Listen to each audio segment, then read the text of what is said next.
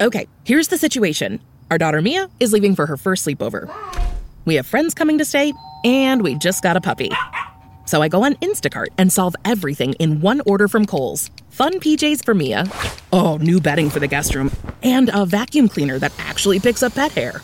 All delivered in as fast as 30 minutes. With Kohl's on Instacart, there's no such we can't fix. Visit instacart.com to get free delivery on your first three orders. Offer valid for a limited time. $10 minimum order. Additional terms apply.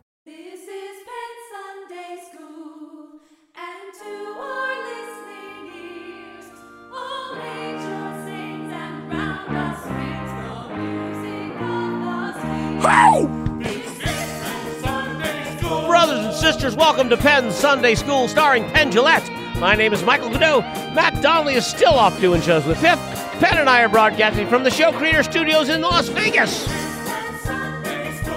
We'll clear up the meaning of wild hair up your ass, watermelon surgeries in the Big Penn and Teller show, and Penn runs the screening of Penny Lane's fantastic movie, Hail Satan. Here he is preaching love, Mr. Penn Jillette. Preaching Yeah. love, baby. Preach Preach it. and love. What is it, Ready? I've just looked this up on CBS News. Wild hair and wild air. Hair. Which is it? I'm just going to read the uh, section from the worddetective.com. Okay. We trust the word detective. Yes, you'll trust it at the end. Many words change their spellings over time, and hair is among them. You could see where this is going, can't you?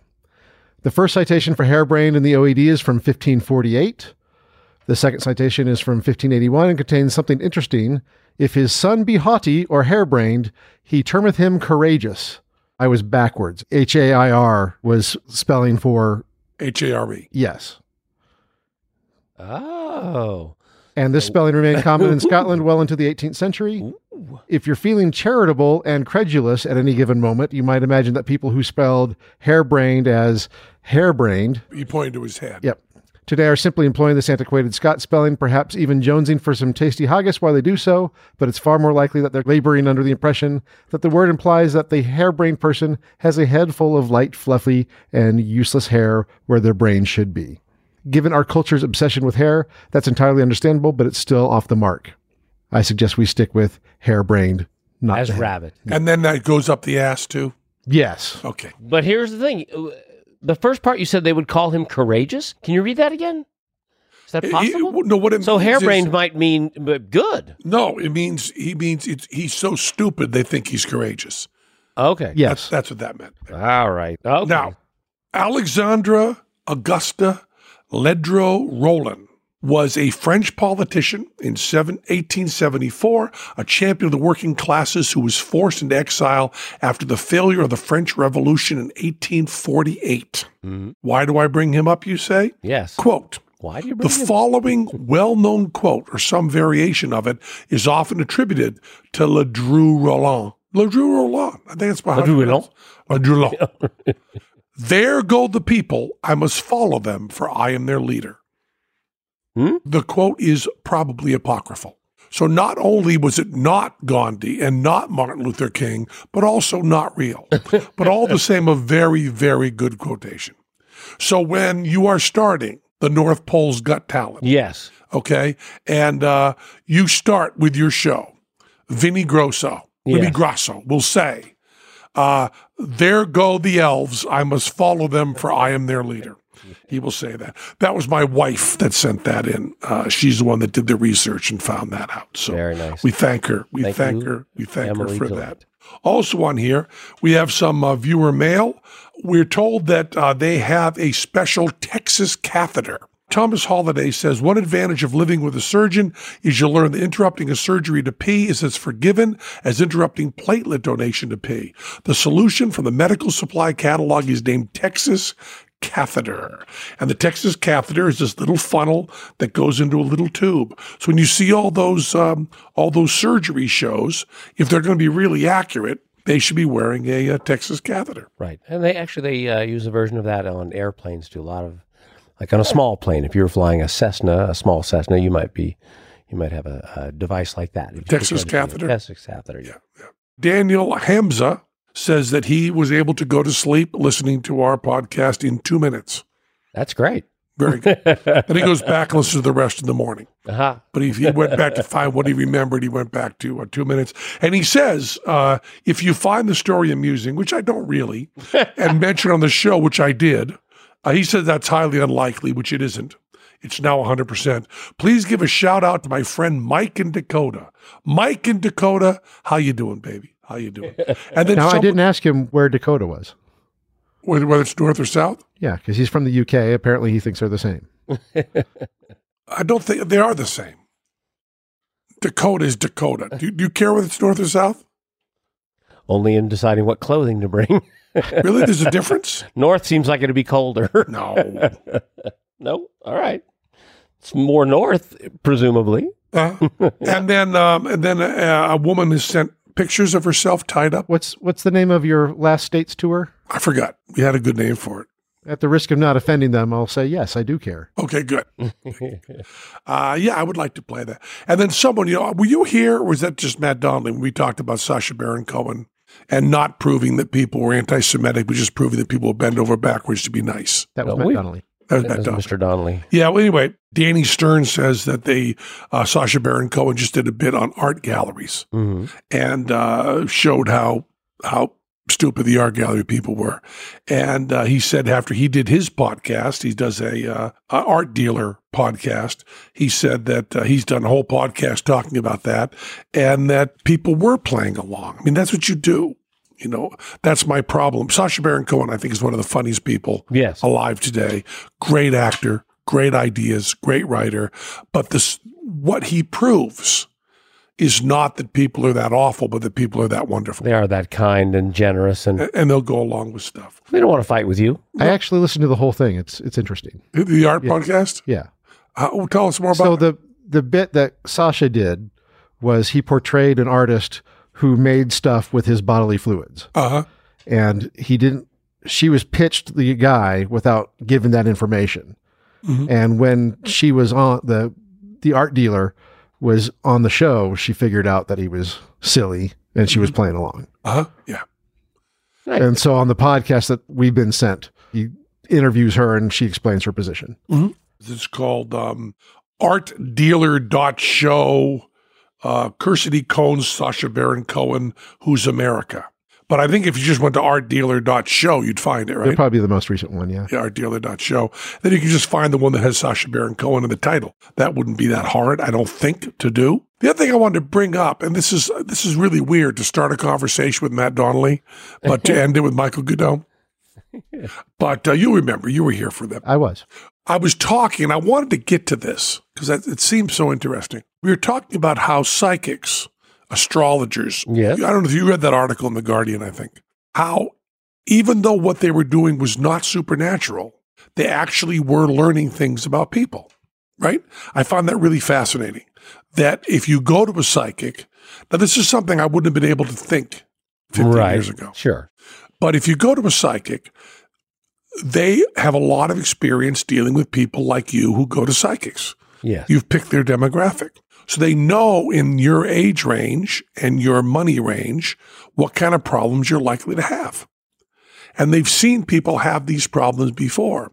So even if they're shut eye, which you know just means that they believe what they're doing, or whether they're actually scamming, they're actually reading you in ways that could be very real and useful. Right. Of course, you're overweight. There, you might be diabetic or pre-diabetic. No, I'm not even saying Not that. that. kind of thing. You no? should break. You should break up with that girl. You know, guy comes in. You can. Oh, because he's going to the psychic. Yeah, And he's in the right age range for that to be his only interest. yeah. Okay. So uh, the the writer in the Guardian says she, people would walk in the door and she'd say, "Break up with that person." You know what I mean? right. Uh, and what that tied into was the Israeli writer that I love, Harari, the incredible books I read a few years ago. They're so good. I think it's him or Steven Pinker, two people I love the most on the planet, who talk about all skeptics, especially skeptics of animal stuff, talk about clever Hans.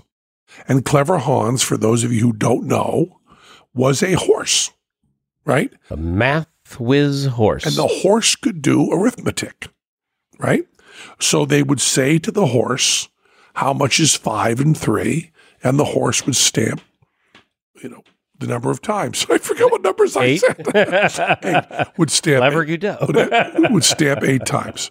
And uh, he also could understand stuff, and he would do this with the stamping or stomping, right? They then found out that the horse could not do math, the horse was picking up subtle cues. Yeah. When you relaxed, he realized he was at the number he needed to be at, or he Right. stomped long enough. Right. But what was said, It's funny where you're going with this because I wanted to say this last week too.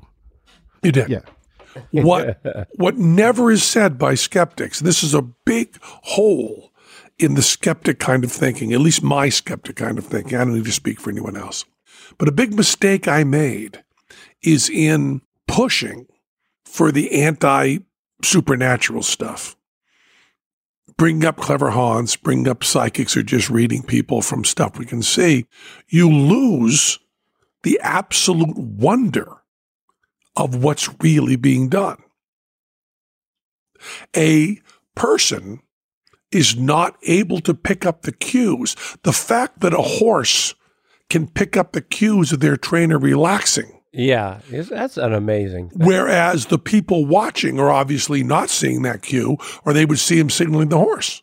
Right. So the horse is picking up these incredibly subtle cues. So what Clever Hans does in reading the trainer's body language is as remarkable as if the horse could do mathematics. and we see this with dogs too. You know? Yeah. They say they don't understand the words, just understand the emotion, the tone of your voice, and so on. Right. Understanding the emotion, the tone of your voice is a remarkable thing. Well, someone on uh, Facebook today claiming that they have uh, a word board with their dog, and their dog is communicating with them. That a word board, yeah. So you know the dog wants outside or water or play or ball, and you know the claim is that it's pushing the right buttons and understands what it's saying, and that it's making sentences, which is you know, it's a pretty remarkable claim, and and uh, it's an interesting thing to see, but it's not done in in a controlled circumstance. So Right. But what is the dog reading the owner? Is What's fascinating to me is that uh, we skeptics are are throwing out a much more interesting baby along with the dull bathwater. yeah Right. I'm on the spectrum. This is a blind spot for my entire life. The dog and the horse know more about reading social cues than I do. Exactly. yeah Exactly. And, and and you're not alone because the other people standing around Clever Hans did not pick up the trainer doing that. The trainer was not doing a big hand gesture. right. He was picking up the relaxing.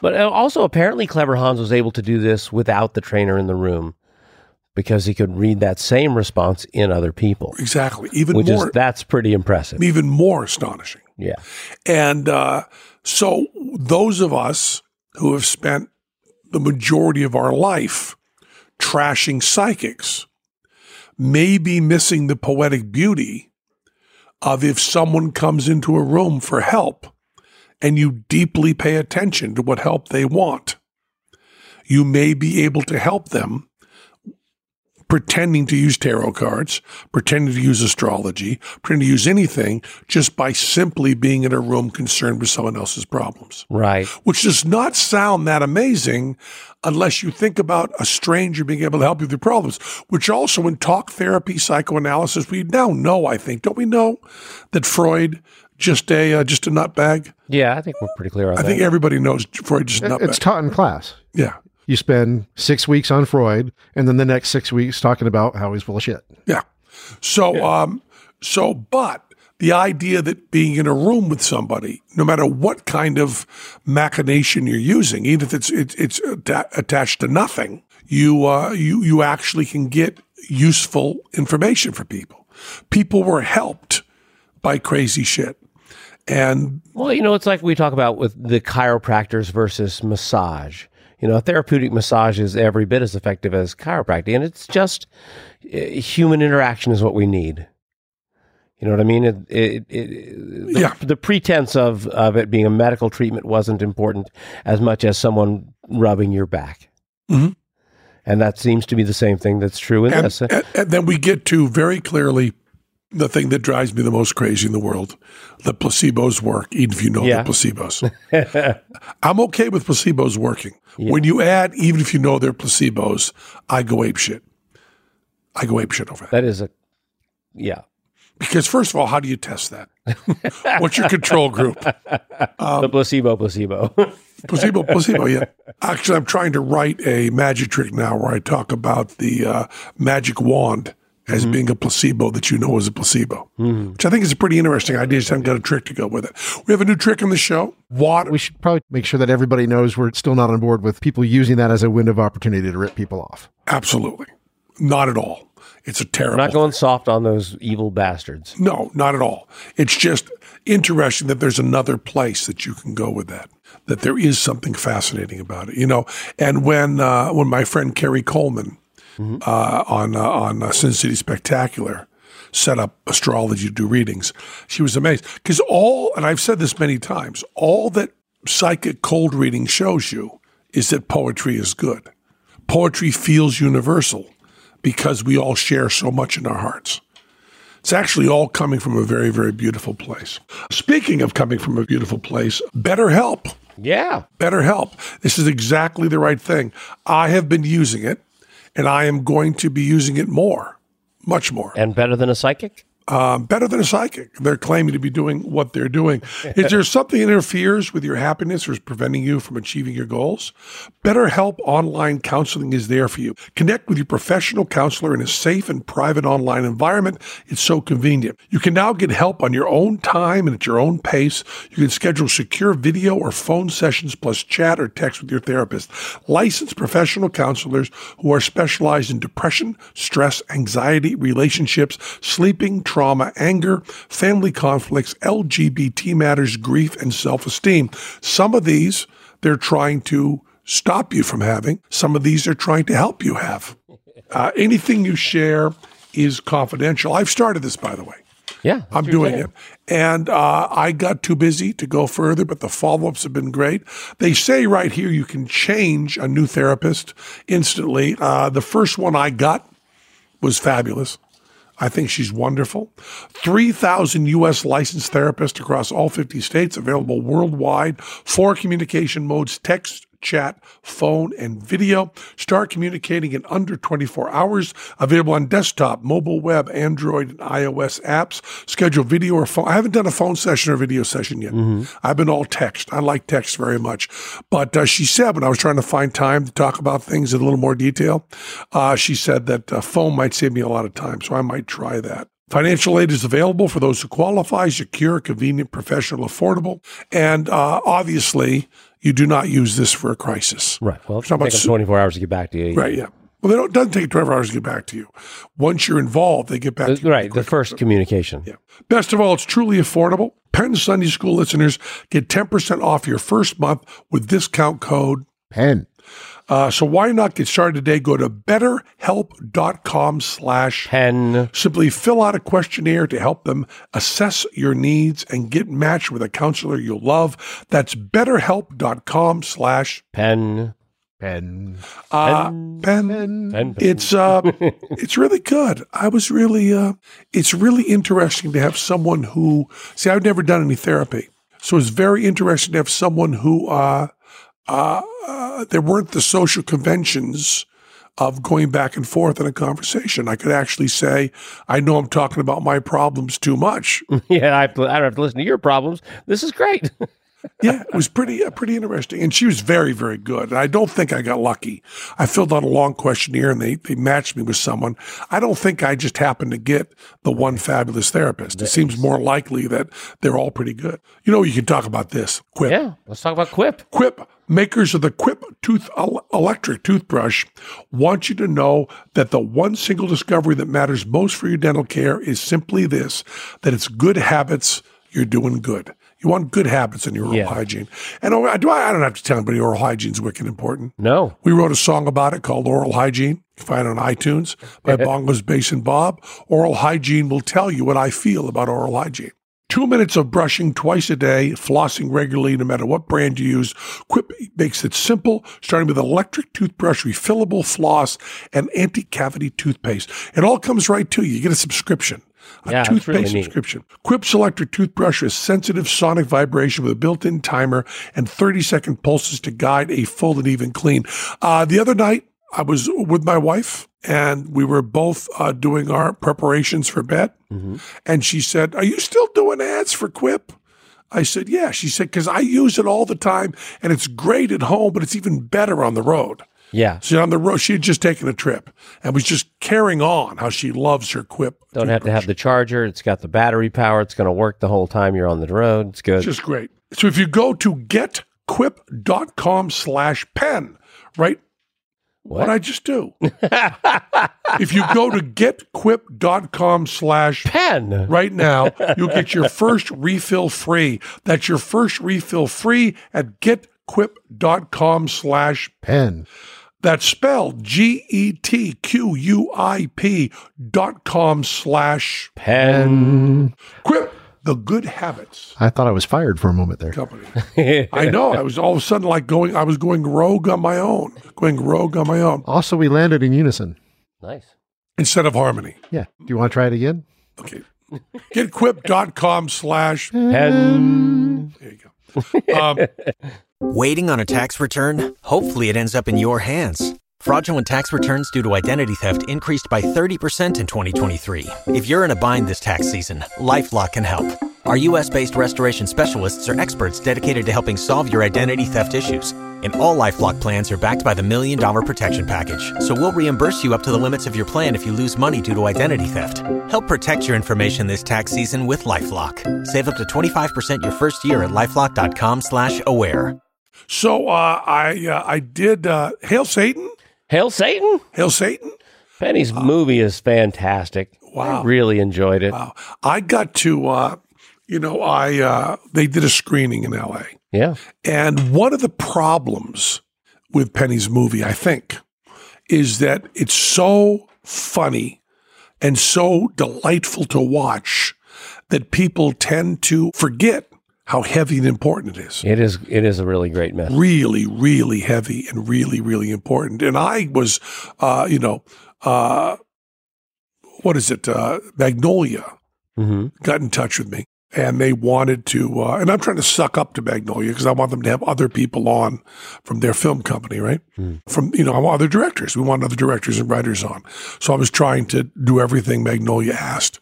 They asked me to do this screening in, uh, in LA and, uh, beautiful screen. Have you ever been to Alamo theaters? No. Alamo theaters. Have you? Alamo Draft House. Draft House. You been there? Yeah. Yeah. Pretty nice, isn't it? Yeah. They have really, really good popcorn. Oof. Crazy good popcorn. And, and really nice. What's the, uh, it's so funny. If you told someone this, um, 30 years ago, it would have laughed in your face. Mexican bottled water, oh yeah. the, Uh, Topo Chocho. Topo, Topo Chico. Yeah. Topo Chico's so good. It really That is a really good one. Yeah. Kind of Because I, I want to put out super bubbly seltzer. Pens knock your head off. Because I like my seltzer so bubbly. That was good. And uh, the movie, um, you know, before we had her on the show, I had seen a, uh rough cut. No, that's not true. I had seen a very, very advanced copy that was very close to the finished one, but I hadn't seen the finished one. So I sat and watched it, which I never do.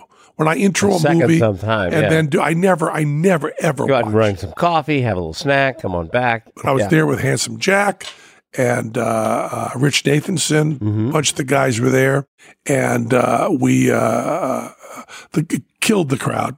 Just killed them. Running Elk was there. Killed the crowd. They loved it. And then afterwards, I did a Q and A with Penny Lane. And I've done hosting Q and A's before, and I have tricks to do because you know when you're when I'm hosting a Q and A, uh, because I do have done podcasts or radio for so long, all the time, and because I'm this, the the talker in the Penn and Teller show, if there's dead air, I want to jump in. Of course. And when I am doing a Q&A that I'm hosting, like I did with Stan Freberg, or I did a few of Yeah. them, uh, I'm not the one they want to listen to. I'm not the one to talk, right? I'm supposed to ask a question. So I do this trick where I've got a hand mic in my hand.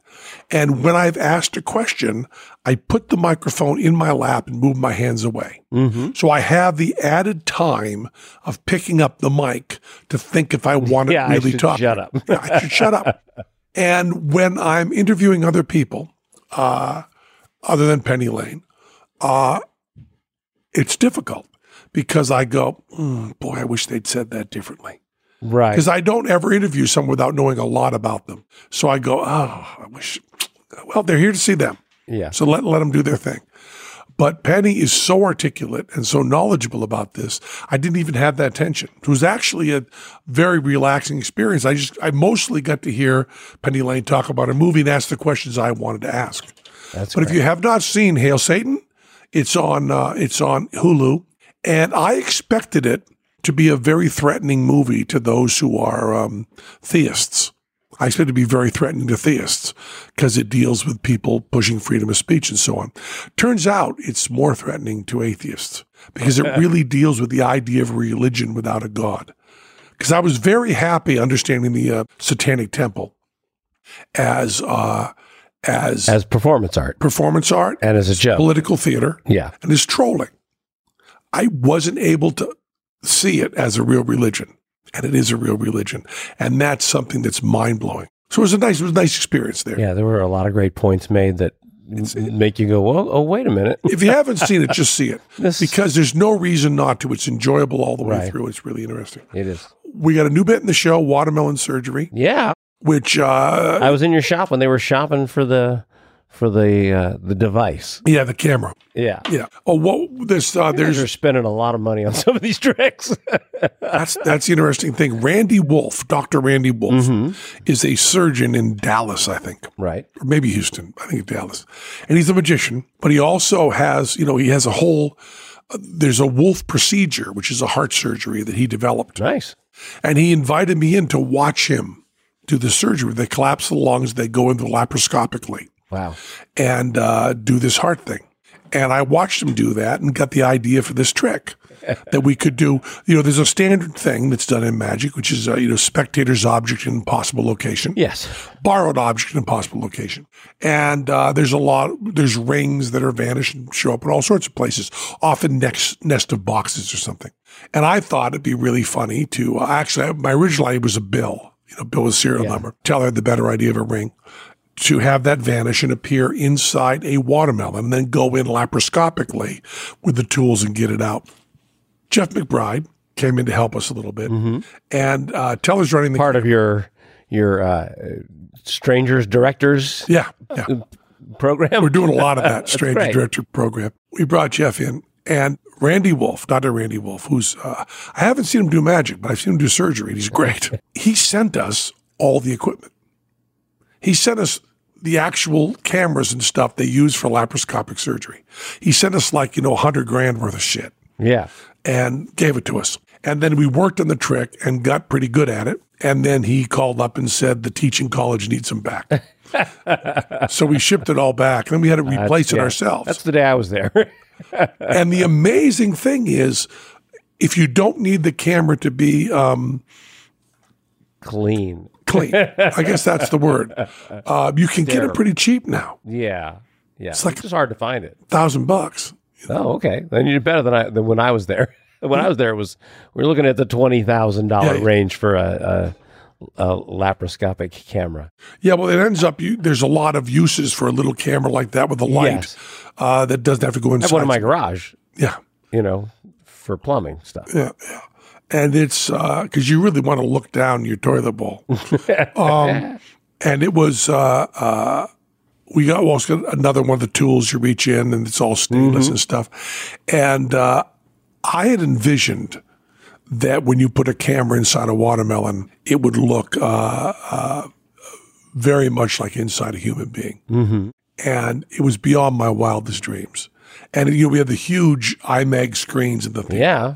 and the thing goes in the watermelon and you look at it and it is one of the most obscene things you've ever seen in your life. And i have one of my favorite jokes to do in the show where i point up at the screen with the whole audience looking at it and i go jesus that uh, that looks that looks really just like the inside of a watermelon. Um, but you really do see a colonoscopy Oh yeah. Okay. you do the see- kind of little tunnel trick. everything. and- Oh, it's it's amazing. It's exact. It's exact. The colors and everything. It's exact, and uh, it really came out came out beautifully. Oh, and then I have see to go in and the ring is in the watermelon. And then I have to go and legitimately find it with this tool and get a hold of it with the tool and everything. And we're uh, rehearsing it and we're doing a real rehearsal. So we do the setup, the vanish of the ring, the patter, then we go into the watermelon. And it was, for me to get a hold of the ring, was over 15 minutes. and Jeff McBride is there going, well, if you cut everything, cut like three other bits in your show, I guess you could do this. but now I've been nailing it right All on. right. I mean, we did. You've we got done some surgery skills now. We've done three versions of it, three three performances of it in front of an audience, and all three I probably nailed it within 20 seconds. Oh, that's great. That's great. So you guys eating a lot of watermelon backstage now? No, we actually give the watermelon to the Oh, audience. now. sign it and hand it. So they get a, they get watermelon to sit at their seat, which I don't think is something you want in your seat when you're Hmm. watching a show. Which I think also makes it really funny. they get a spork, a spork, and the Right. watermelon their ring back. And uh, the new bit I'm doing, stupid, is in the show and doing very very well. Good. And this new bit we have called uh, forging, or actually Pico, we call it, uh, pull your cash out. We have been uh, doing, and those are all really good in the show. And five other new bits going in probably within three weeks. Wow. That's going to be great. Yeah, really, really good. And you know, handcuffs that Yeah. we did that. Yeah, handcuffs back in? Well, it's not yet, but it's Not going to go back a Okay, new version. good. I talked about That it. is one of my favorite bits, really. Yeah, I talked about it elaborately there. And I just finished a book. God damn it! I finished a book. Um, now, see, this is not like some, you know, uh, like me finishing a book. This is a, you read a lot of books. I read a lot. For you to go, I finished a book is great. I mean, I read nonfiction, so it takes a long time to get through it. Oh, but you read bullshit. Fuck you. You read less than I, I do read less it's than- not what you No, read. I- I- read nonfiction too, you I know, stupid but asshole. I'm just slow at it. I'm Okay, okay, slow. okay, that's, that's what I meant. That's different. it's slow. I'm. I, I read nonfiction and I read fiction. Right. I read both, and I try to read an hour and a half to Right. two hours a night. Yeah, it's just hard to get caught up in the nonfiction and keep going past bedtime. I, I, I, what I do is I read news and ephemera during the day. Mm-hmm. yeah. And then at night, I settle down and read something serious. So um, this book, Olive Kitteridge, which, by the way, Frances McDormand, she she bought the thing. It's an HBO series. Oh, okay. Uh, boy, I haven't seen it. Might be great. Boy, it seems like the stupidest thing in the world to buy this Yeah. as as a TV show, uh, because the what makes the book fabulous is all the writing. You know, um, real literature, no kidding literature. Once again, we're going to come to Bob Dylan. Uh, Bob Dylan said in an interview way back, way back, early. I must catch up with them, for I am their leader. Right? Bob- the times gather around people, Gandhi and um, Martin Luther King. Bob Dylan said, and I, I have books of Bob Dylan interviews that I read. I also watch a lot of the press conferences that have been uh, recorded. And Bob said that he wanted to learn to play guitar without tricks. I've talked about this before. And uh, of the many, many things Bob has said that have affected me, um, this one kills me because the way I perceive it is when you're playing guitar and doing something artistic, uh, nobody should have any idea how good you are. Mm. You know Jimmy Mack, Jimmy Mack, Yeah, guitar player in town, Jimmy McIntosh, one of my favorite guitar Yeah. players, plays in the No, no God band with me, plays in the Lon Bronson All Stars, a dear person, wonderful person. Um, you never know how good he is. Right. You tell him any song you want to play, anything you're doing, anytime he solos. I have no idea where the head He's is. he's up to the task, no matter what the task whatever it is. requested. And then the solo is dictated by his heart and by the song and by the emotion that he's trying to get across. It's not dictated by his skill. You don't ever get the feeling, I learned to do this run really fast the other day, I'm going to throw it in. And Bob Dylan's guitar playing, um, we forget how good a guitar player Bob Dylan is or was. He doesn't play guitar much anymore, but we forget how good he was because you know the the the intellectual ideas are so strong. You kind of don't really Not go generally what you're listening to in a Bob Dylan right. song. But if you go on a really good stereo to those first few albums that are solo acoustic, mm-hmm. Bob's a good guitar player, really good folk guitar player, and to play without tricks. Now, this is something I've talked about this before, but in magic, what I'm really trying to do is magic without tricks. What I mean is the tricks are there, but no like cheap jokes or bullshit or anything, but to be there and just talk about what we're doing and be open and real. I try to change introductions. You know, my new way of introducing stuff in the show, and I hope people can notice it, or I, I hope once I point it out, you could notice it, that I now try to do intros to bits in the show like I was talking to Handsome Jack or someone telling them about the bit and what I was going to do. Just completely break down the walls with the audience. And on bullshit, I used to talk to Star all the time and you all the time about how I wanted the talk on bullshit to be as though I were sitting on the couch Yeah. with people in their living room going, This is what I saw without any artifice. Now, because I'm a juggler uh, and started out as a juggler, in, a, in juggling, you cannot conceal your skill, except that I, when I do a routine, I try to make it look like I never practiced, like it was just natural and going to pieces. That's a joke So- in my show now. even in juggling, even in juggling, uh, a certain kind of juggling, you want to do it without tricks. You want to do it transparently. You know, the, the purpose of art is to conceal the art. You know, that's what you want to do. And uh, I often come up with high concept ideas. Yes. I often come up with a high concept idea that sounds very good in a pitch. I mean, director's cut, my movie mm-hmm. is as high concept as you can get. A lot of our tricks are rather high concept. If I describe to you what Olive Kitteridge is, it is a book of a collection of short stories where one character appears sometimes as the protagonist and sometimes as a secondary character in these short stories and she is a, a retired school teacher living in Maine. That sounds like a. I, I really like the idea of that. But what I mean is, she- she's not an alien. Not a cop. It's not. it's not being written from the point of view of, for instance, my book, A Sock Monkey. hmm It's not. Um, No tricks. There are no tricks. no tricks. She just talks about real people's experience in life and real people's depth and understanding quotient. It's just all this, uh, and the voice is beautiful. And even this is the other thing the writing is so beautiful that it's very hard to pull sections where the writing is beautiful. You don't get that. That's the perfect turn of phrase. Right. She never pulls you out of it. You're absolutely deep inside life. It really feels that. Not even the story. Feels like you're deep inside life. It's what I always thought great literature was supposed to be. And um, I resisted this because uh, when you read how brilliant it is, you think, well, you know, uh, mezzanine, you know, uh, Yeah. Nicholson Baker. The whole book is written with what's going on in a guy's head when he walks to the escalator. Uh, Nicholson Baker, the the whole book is what he remembers about Updike, and Yeah. he goes back and checks it. Uh, all these high level ideas that are beautiful, and I always loved them. But Olive Kitteridge, this woman's writing, sitting there in the dark on my Kindle before going to sleep, really relaxed and receptive. Her way of seeing the world and looking at the world, so deep, so honest, so thoughtful. I mean, she is uh, You're just. gonna make me read some fiction. I think. I think. I think it'll kill. you. I think I have to now. That just sounds. It just sounds too great. And she me. just has an, another, I mean, a sequel. I guess she wrote the original about 15 years ago. Uh, and the sequel is out now, which is more of this, which I just started right away.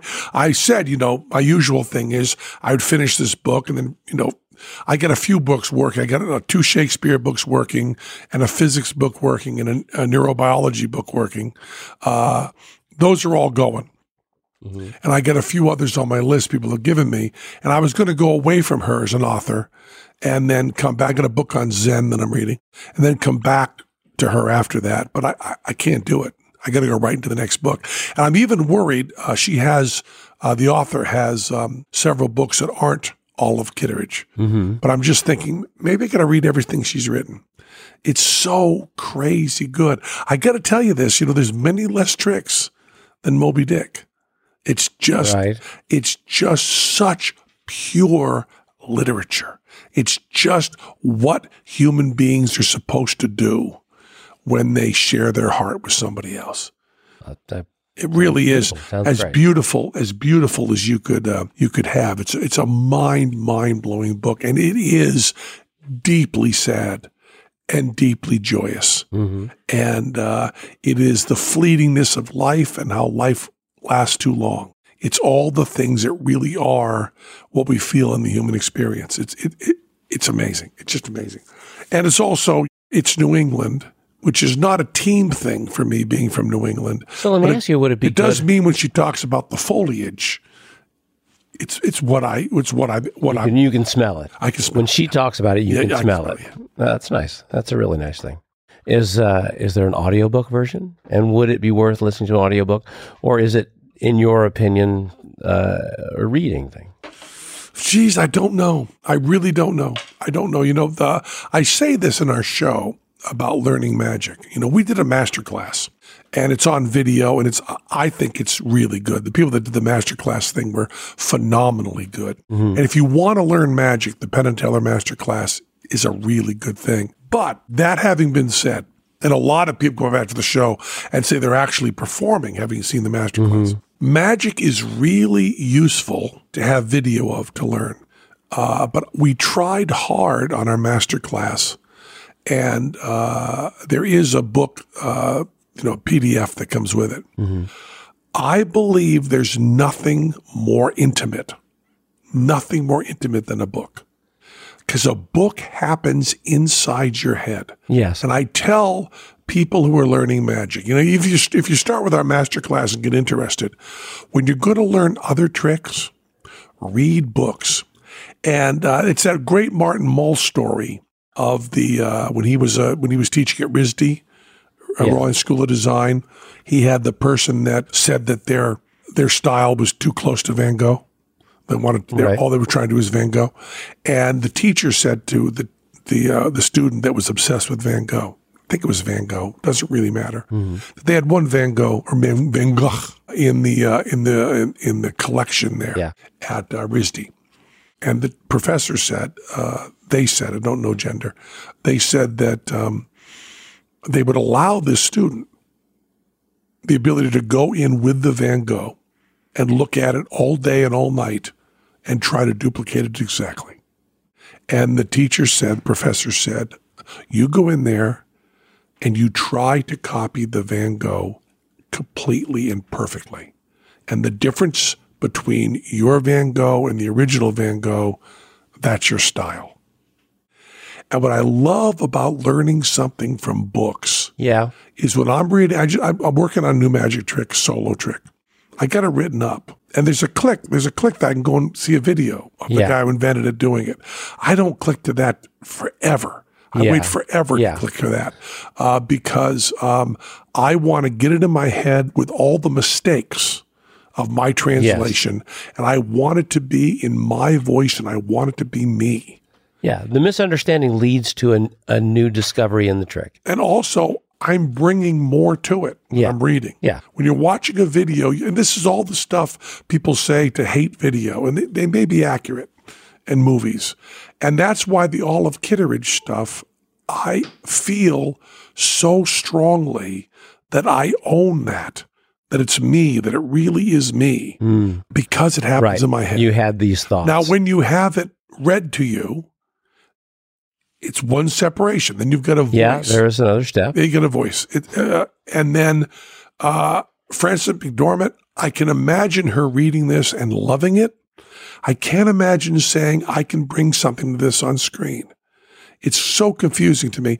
And it almost seems to me like when they're making movies and someone comes in with a pitch, if the pitch is great, they should not buy it because that means that the pitch is what's good about it.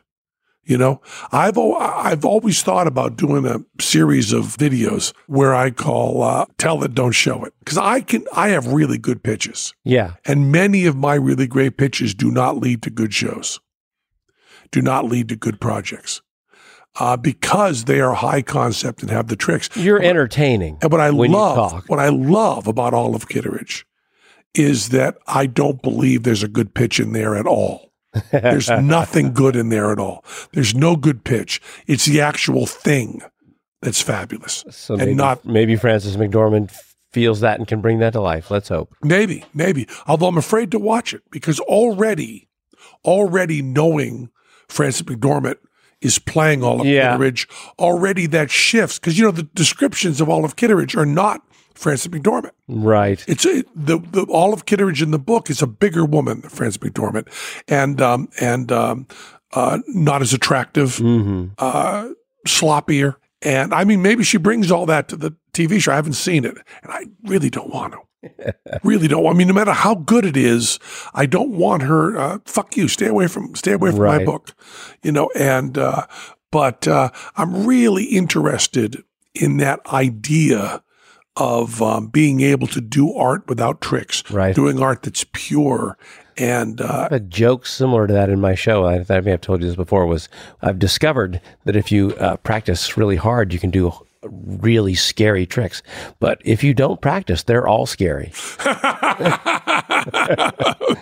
it's pretty close to that theory. yeah, yeah, it's uh, it's a pretty great thing. But this uh, this Olive uh, Olive Kitteridge is a is a really, really great moving book. Yeah, I think I think it will. Uh, I think it'll probably kill you dead. I think it'll kill you dead like a hammer. like it. It's uh it's uh, really really good. Yeah, you know we're going to have. It's so hard because we now have ten bank shows I know. because I'm going to go to uh, London and I'm going to go to Australia. I go to London, uh, like I said, December 8th or 9th.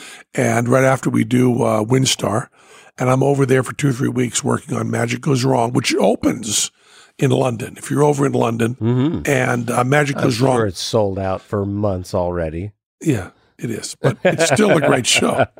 And uh, uh, and then You know what's not sold out? North Pole's Got Talent. Well, tell them when that is, Goudeau. December 6th through the 22nd in Williams, Arizona at the Sultana Theater, right along Route 66. No shows December 7th, 12th, or 17th. Good, go see Goudeau. Come see that. See Goudeau live, and then I in need your help. speaking of speaking of sold out, Yeah? uh, we're playing um, in January. Almost all of January, we're gone. Uh, we leave early on, and we're st- we're there till February. We're playing the Sydney Opera House, and we're playing uh, Brisbane at the uh, QPAC, I guess. Okay. First time to Australia? No, I've been, I've been there Okay, okay. per- per- performing. Yes. Okay. First time doing shows there. We were down Well, there. you, you'll, it'll go well. I was over there with Teller 15 years ago, and everyone recognized Teller walking in the streets. Well, we already know that um, it's uh, it's whatever. It's it's now November, and every seat sold to both both Oh, shows. oh, wow. We'll probably still do press over there. Yeah. because I uh, I'll tell you the secret of Penn and Teller. When we play London, you know, we play the Hammersmith Apollo, Mm-hmm. and we go around there. Those shows all sell out, and I'm not I'm not I'm not crying poverty here. We make money from those. We would actually make the same amount of money if we stayed in Vegas. Right. We go over there to do that because so many people from England see all the press of us when we're over there, and then when they come to Vegas, they come to see us.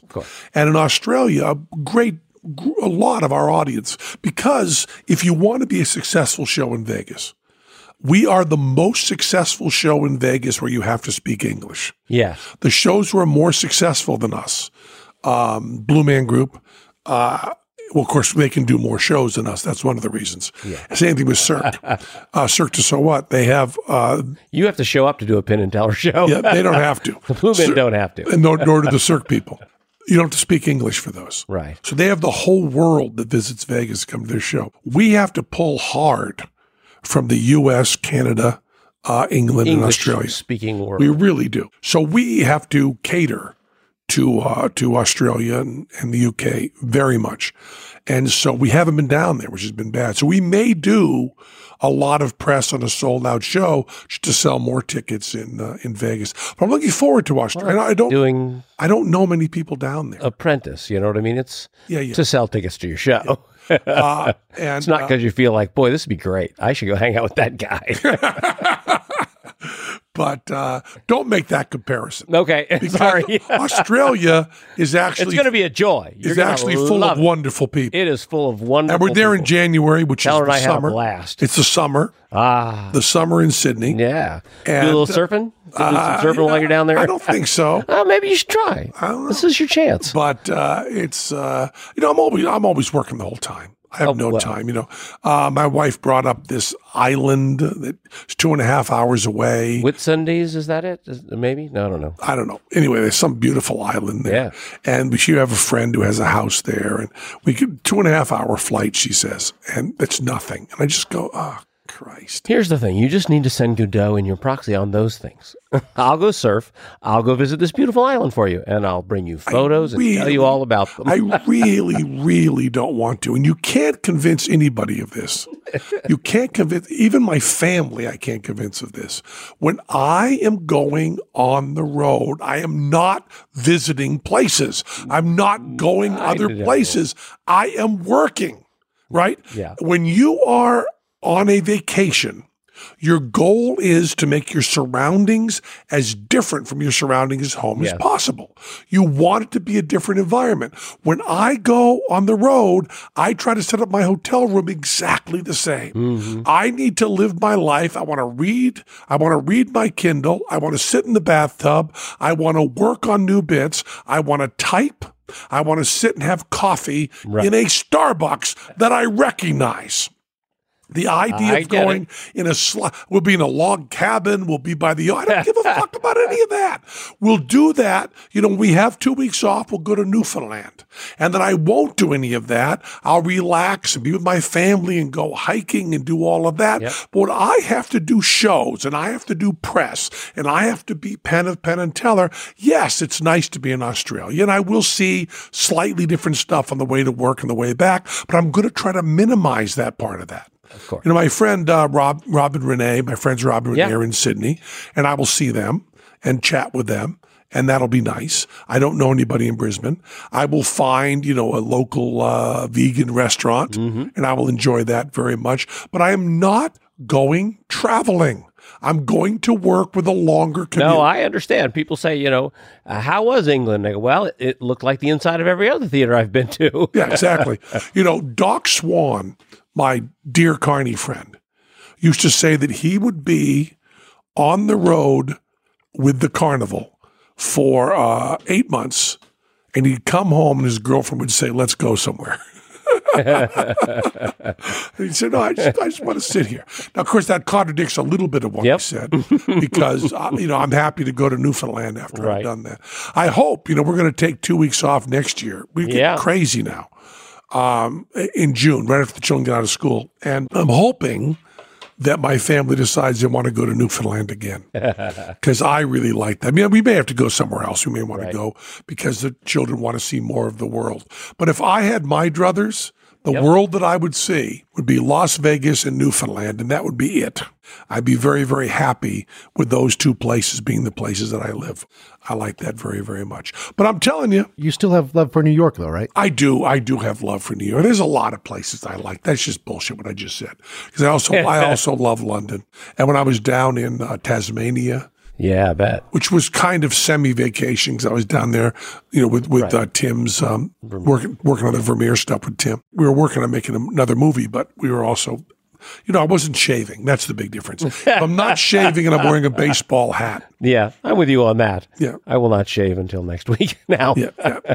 Uh, not shaving and having. I also, Glenn doesn't like me to wear a baseball hat on show days because my hair doesn't look as good on okay. stage. so if you, I have a show tonight, so I'm not wearing a baseball hat. Yeah. But if you see me unshaven with a baseball hat, you know I'm relaxing. Yeah. That's what you can know right Good day to ask for an autograph. Actually, it's not even a baseball hat; it's a Monkees hat. yeah. And I, for those of you who've seen me uh, on red carpets and so on, wearing a hat that says the Monkees, an old beat up baseball hat, want you know that I have 15 of those. Have 15 matching fatigued baseball uh, baseball hat of the Monkees. Uh, that's the way I live. I have uh, My wife hates that. 30 work shirts. what? I was wearing an outfit one day and she said, That looks good. You look good in that. And I went out and bought 10 of them and started wearing them every day. Three months later, he went, You've worn, worn nothing else since I said that, have you? Right. That's where I'd like to be. Uniform. You look into my closet. It's it's black work shirts.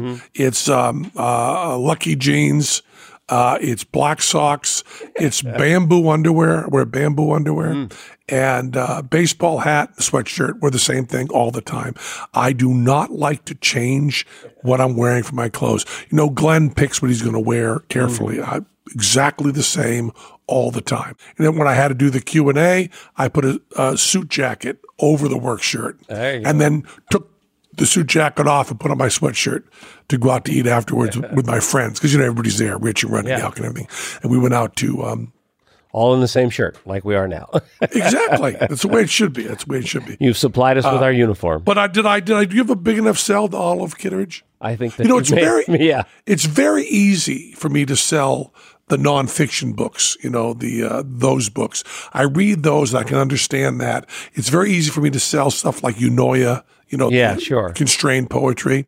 But you know, I, I just feel guilty after I read Olive Kitteridge because that's where books That's really writing. live. That's where books really live. Yeah. Yeah. And uh, by the way, that was Penn Sunday School. I say, Was Penn Sunday School, cha cha cha. and to our listening ears, Well, you know, you become naked. I'm a little sad that they interrupted your foghorn leghorn. Sounded like you were going into there. I say, I say, I say, I say, that was Penn Sunday School, son. I'm talking to you. Where's Whittahan? That's Where's what I heard.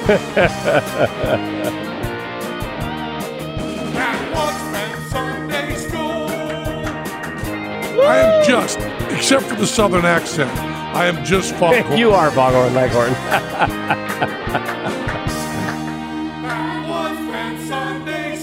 you know I love you. I accept my role as Chicken Little.